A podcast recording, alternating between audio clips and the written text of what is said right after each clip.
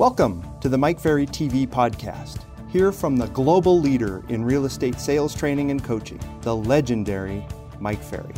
Every Monday, you'll listen to Mike Ferry discuss a variety of topics to help real estate agents and brokers grow their real estate business by focusing on improving their mindset, developing their skills, and creating a plan of action to increase their production. Let's begin. And welcome to Mike Ferry TV. It is the week of October 12th. Has anybody else caught on to the fact that this year, as unusual, very, very difficult, challenging, strange, productive, probably has not been the kind of year most of us anticipated in January and February. You know, somebody said to me, describe 2020. I said, well, January and February, for I'm talking about our profession of real estate, was actually pretty good.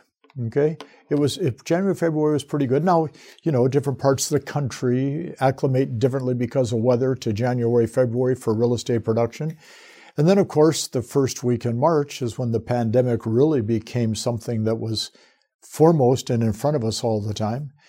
March and April, I mentioned this last week, were very challenging. Listings were canceling, appointments were falling apart, deals were not closing. Nobody really knew what the end result would be to this terrible virus and what we've all had to deal with, experience, and work with in our business. And then, of course, May came and it started, the lights seemed to come on again and real estate started to take off. In May, June, July, and August, and I mentioned this several times to you, became outstanding months for most people. But it's interesting because what I've discovered is the people that are doing something have a different belief system they have a different attitude. Uh, they have a different approach. Their expectations are different. Or, in essence, um, Bill Gove, great motivational speaker, 60s, 70s, and early 80s, up until the 90s, and when he was in his 90s, Bill Gove used to say all the time there's the valley people and the mountain people. There's the hill people, there's the valley people. You know, these people are looking up and these people are looking ahead and we have to decide which one we're going to be. Um, I'll tell you a cute Bill Gove story. I had Bill speak at one of our retreats back many, many years ago. And he a wonderful man. And unfortunately, he passed away, and we don't have him with us. We have his memory and his good thoughts.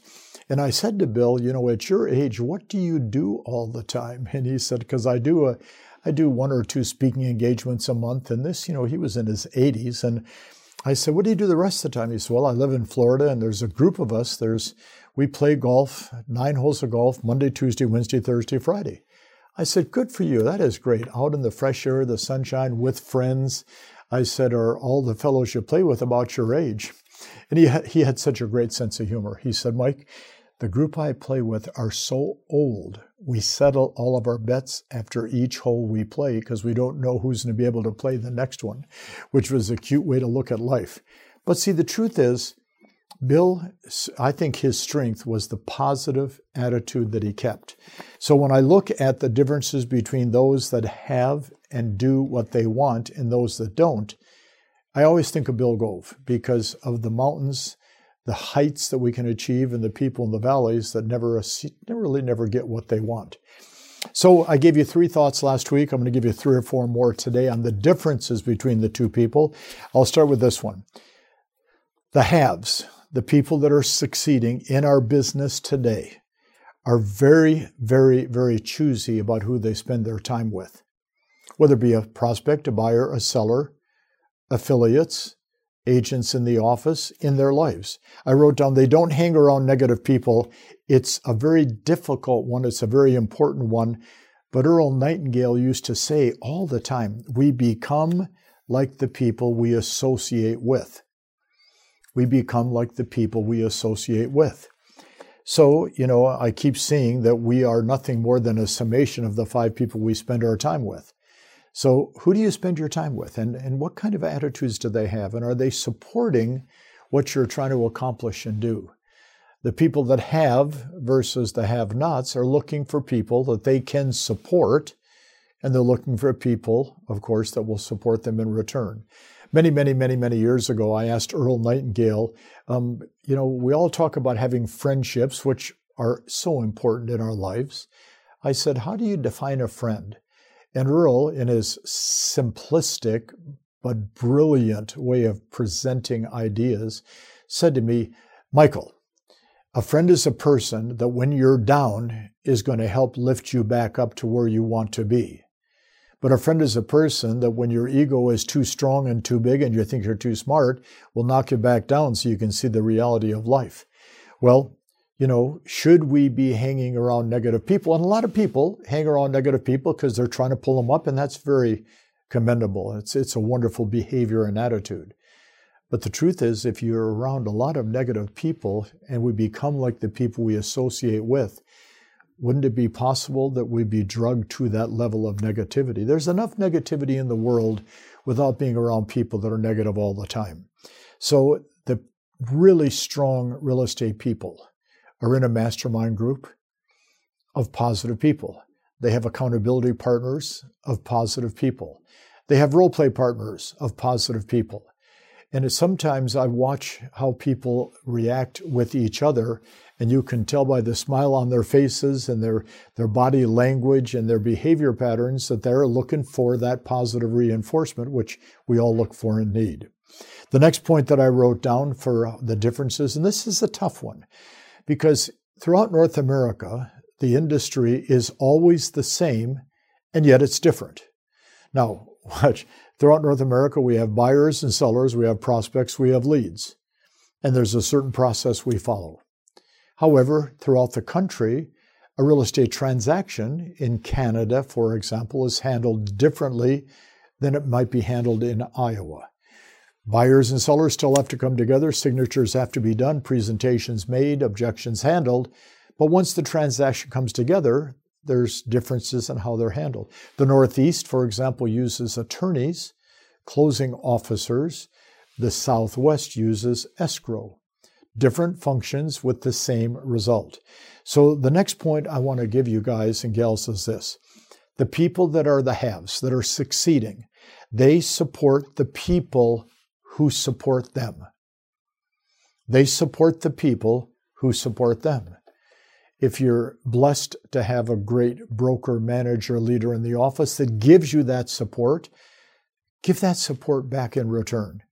You know, if your broker, your company offers, for example, a transaction coordinator, which can be a vitally important service for an agent to follow, and they're going to charge a fee of some type to pay for that service, and that service available, support them because they're supporting you.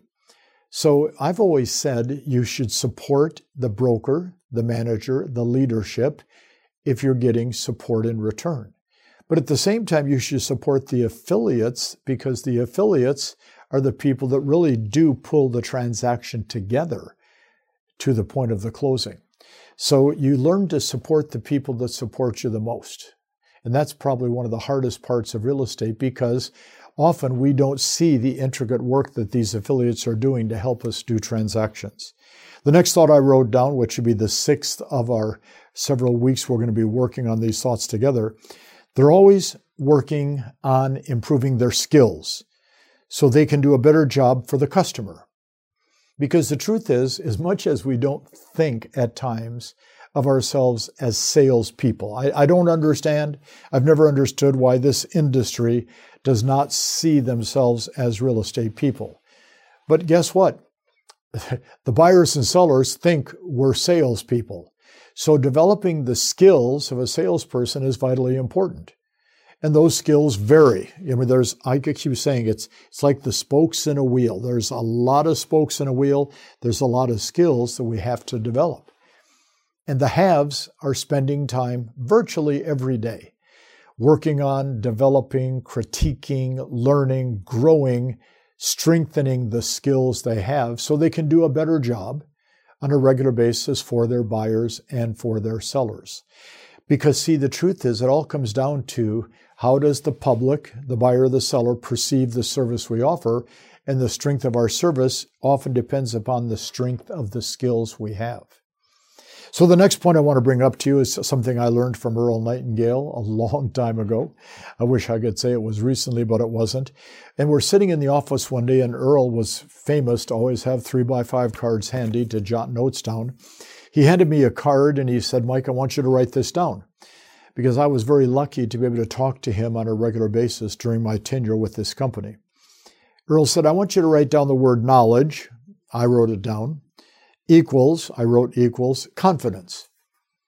He said, Mike, do you, do you understand how important it is to have a strong knowledge of the products and services that we sell? And I said, I do, sir. I understand that.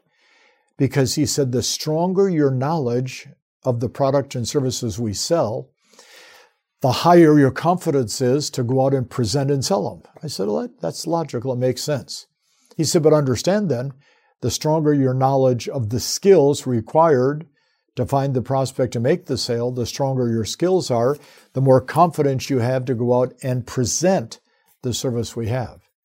So, the knowledge of the product, the knowledge of the service, the knowledge of the company you represent, the knowledge of the skills required to do a transaction become vitally important. And I, I agreed. I, I said, How can I disagree? But then he said, I want you, under the word knowledge, write the word ignorance. I said, Okay, I wrote the word ignorance. And then he wrote equals. He said, Write down the word fear. Our lack of knowledge is, of course, referred to as ignorance. And the ignorance creates the fear we have to do the job that we've been assigned to do, in this case, to list and sell real estate at the highest level and quality possible. So the service that we render the buyers and sellers is looked upon as being the service they need to have so they can sign a contract with us.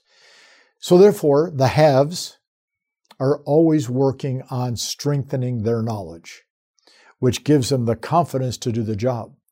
The have nots are often ignorant of the basic fundamental skills required the knowledge of their service, the knowledge of their product, the knowledge of their company and what their company can offer. And as a result, they have fear. When they have the fear, they can't do the job that they say they want to do. Knowledge equals confidence, ignorance equals fear. So we've looked at one, two, three, four more thoughts between the haves and the have nots. I have many more, but as we try to keep the Mike Ferry TV to 10 to 12 to 14 minutes each week, we're at the uh, 12 minute mark, so we will look forward to talking to you next week. Have a great week. Thank you so much for tuning in today. Join us next Monday for another episode of Mike Ferry TV. If you like our show, find out more by visiting www.mikeferry.com. And don't forget to check out the Mike Ferry Strategies podcast every Friday for a new message from MFO.